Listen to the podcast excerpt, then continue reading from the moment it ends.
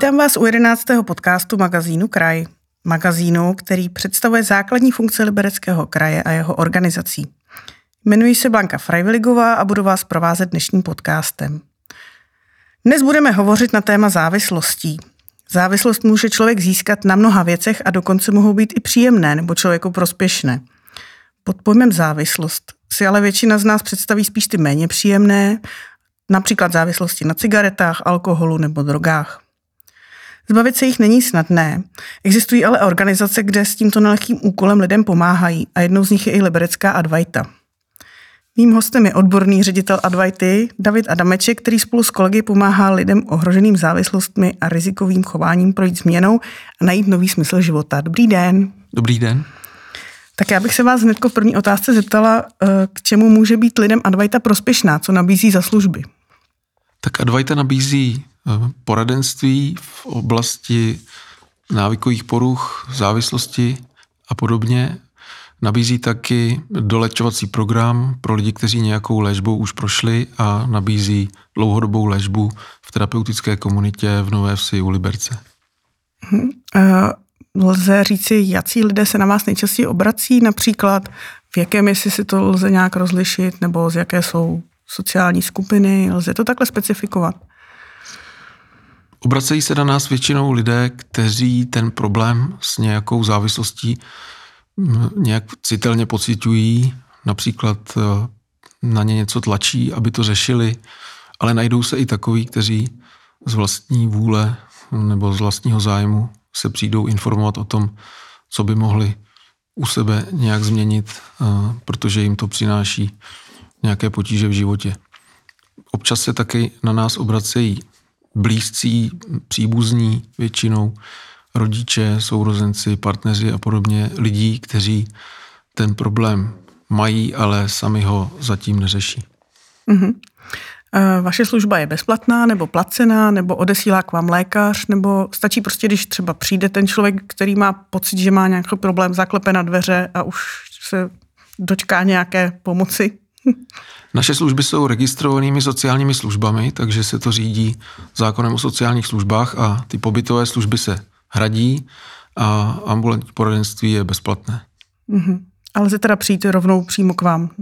Uh, ano, ale je potřeba se vždycky objednat, protože ty čekací doby se v poslední době prodlužují a nejsme schopni vzhledem k tomu, eh, vzhledem k personální kapacitě nejsme schopni okamžitě člověku otevřít dveře a hned s ním začít mluvit, ale požadujeme, aby se člověk objednal telefonem nebo e-mailem a domluvil si schůzku na konkrétní den. Ty čekací doby jsou v současné době u toho ambulantního poradenství pohybují mezi dvěma až čtyřmi týdny. V létě to bylo dokonce přes čtyři týdny, šest týdnů. Záleží na okamžité situaci. Eh, čím to je, že se teda zvýšil počet teďko zájemců o vaše služby? Je to tím, že by se zvýšil počet závislostí nebo třeba tím, že je málo podobných organizací, kteří, které mohou pomoci lidem? To se můžeme jenom dohadovat, z jakých důvodů to je. Samozřejmě nabízí se v poslední době uh, izolovanost v souvislosti s lockdowny kolem situace, kolem covidu a podobně. Jiného nás uh, nic moc nenapadá. Takže mm-hmm. zdá se, že ty uh, předpovědi, že to bude mít vliv na duševní zdraví, tak se potvrdily nejenom tedy v jiných oblastech, v oblastech třeba úzkostných poruch, depresí a podobně, ale i v oblasti poruch návykových, tedy závislostí. A lze říci, s čím se nejčastěji na vás lidé obrací? S jakým třeba typem závislosti nebo... V posledních letech se to hodně mění ve prospěch alkoholu té liberecké poradně, vlastně i v těch poradnách, co máme v dalších městech v kraji. Že my, když jsme začínali, tak to bylo téměř výhradně, jsme pracovali s lidmi, eh, kteří měli problém s nějakými nealkoholovými drogami, s pervitinem, eh, před úplně na začátku i s opioidy, s heroinem a podobně. V současné době uh, narůstá každoročně podíl lidí, kteří mají problémy s pitím alkoholu. Mm-hmm. Asi těžko to lze nějak jako vysvětlit, proč zrovna ten alkohol teď hraje prim. Nevím, může to být i tím, že se o nás víc ví, že jsme se víc otevřeli, taky i my, lidem hmm. uh, se závislostí na alkoholu nebo s problematikou pití těžko říct. Kdy si myslíte, že by měl, nebo vy to víte, jo, kdyby měl člověk vyhledat pomoc? V jakém okamžiku třeba, asi hodně lidí si dá doma skleničku po práci na uvolnění nebo tak, tak kdy už bych se měl trošku zamyslet nad sebou. no rozhodně by neměl to odkládat, až takzvaně padne na dno, což je taková, uh, takový slovní spojení, který se často v souvislosti s užíváním návykových látek užívá, uh, používá a neměl by to příliš odkládat.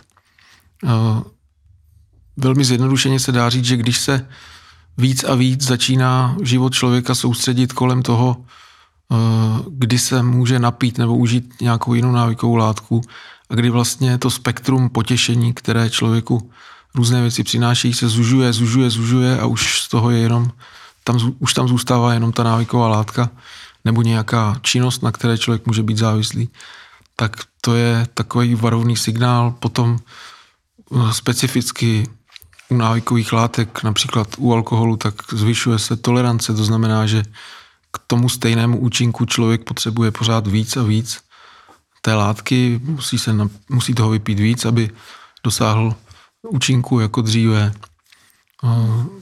Mohou se objevit zdravotní problémy, potíže v práci, potíže ve vztazích. Všechno to jsou takové varovné signály, které, když se to spojí dohromady, tak z toho je jeden velký problém s pitím. Hmm. A myslíte, že si může člověk pomoci sám? Může si určitě pomoci sám e, v tom, že vyhledá nějaké zdroje na internetu, například výborná je stránka alkohol pod kontrolou CZ, kde jsou i různé své pomocné e, manuály nebo e, diagnostické nástroje a člověk si může nejdřív udělat nějaký test a zjistit, jak na tom je a pak se rozhodnout, co dál, jestli vyhledá nějakou odbornou pomoc nebo ne. Pokud bychom eh, nezůstávali pouze u toho alkoholu, říkal jste eh, v předchozí odpovědi, že vlastně může být závislý i na nějaké činnosti.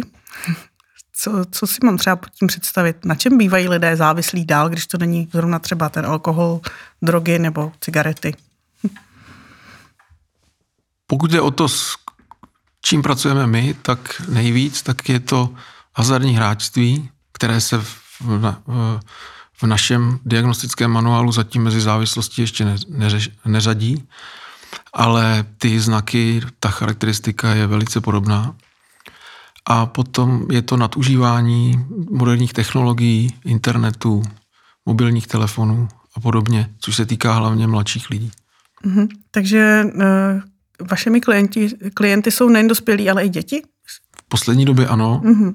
To, to je poměrně čerstvá záležitost, že před dvěma lety jsme začali se specializovaným programem pro děti a mládež, kde to má určitá specifika, určité charakteristiky, určité odlišnosti od té práce s dospělými, zejména v tom, že se snažíme vždy pracovat s celým rodinným systémem. Když někdo má potíže s alkoholem, tak často chodí sám. Prostě samozřejmě nabízíme například párovou terapii nebo rodinnou terapii, nebo práci s rodinou, pokud bych nechtěl přímo použít ten pojem rodinná terapie, ale u těch dětí, tak tam na tom do značné míry trváme a jenom v situacích, kdy to opravdu je vyloučeno eh, z nějakých vážných důvodů, tak eh, to tolerujeme, ale jinak tlačíme na to, aby eh, se těch konzultací aspoň v začátku, kdy se domlouvá, jak to bude vypadat, tak aby se účastnil ještě někdo z rodiny. Samozřejmě nejlepší je, pokud se jedná o kompletní rodinu, aby tam přišel jak matka, tak otec s dítětem nebo i sourozenci a, a pracujeme a, s celou rodinou. Jasně. V případě těch dětí teda předpokládám, to je hlavně asi jsou ty hry počítačové, ne? Internet, sociální sítě. Máte... Hry, přesně jak jste řekla, tam by se to dalo možná ještě odlišit takže u chlapců jsou často větším problémem ty hry a u dívek zase sociální sítě ale celkově jako nadužívání eh, těchto technologií, eh, které přináší problém eh, například v tom, že to různým způsobem soupeří s povinnostmi školními a s dalšími, nebo člověk zanedbává jiné zájmy, nebo je úplně opouští, třeba dříve sportoval, nechá toho a podobně, takže se to projevuje potom i na jeho tělesném zdraví negativně. Ještě bych závěrem možná připomněla, kde všude máte svoje pobočky Advaity, protože nejste jenom v Liberci, jste i jinde, v Libereckém kraji, tak kde všude vás lidé najdou, ať už třeba ty rodiny nebo jednotlivci? Kromě Liberce máme poradnu v Jablonci nad Nisou, v Turnově, v Semilech, v České Lípě a ve Freelandu. Například v Jablonci nad Nisou plánujeme v roce 2022 už třikrát týdně. V Semilech je to zatím jenom jednou za 14 dnů, v jeden den v týdnu, ale postupně usilujeme o to, abychom nabízeli víc a víc těch služeb tam, kde je o to zájem, protože například zase jsme měli poradnu v Hrádku, kterou jsme zavřeli z důvodu minimálního zájmu, takže se snažíme maximálně přizpůsobit zájmu občanů těch daných e, měst.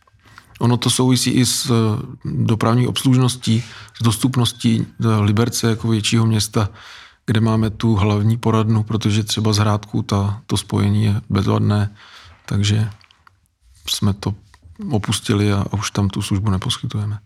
A všude tam teda se mohou na vás lidé obratit s jakýmkoliv problémem a vy už jim poradíte nebo odkážete na kolegy. Přesně tak. E, tam ti kolegové někdy, když ví, že, že nějaká ta služba se nabízí více třeba v Liberci, tak e, se toho člověka nasměrují a když zase to zvládnou sami, tak člověk se může objednat do té stejné poradny. Tak to byl David Adameček z Liberecké Advajty. Velmi děkuji za rozhovor. Naschledanou. Děkuji, naslyšenou.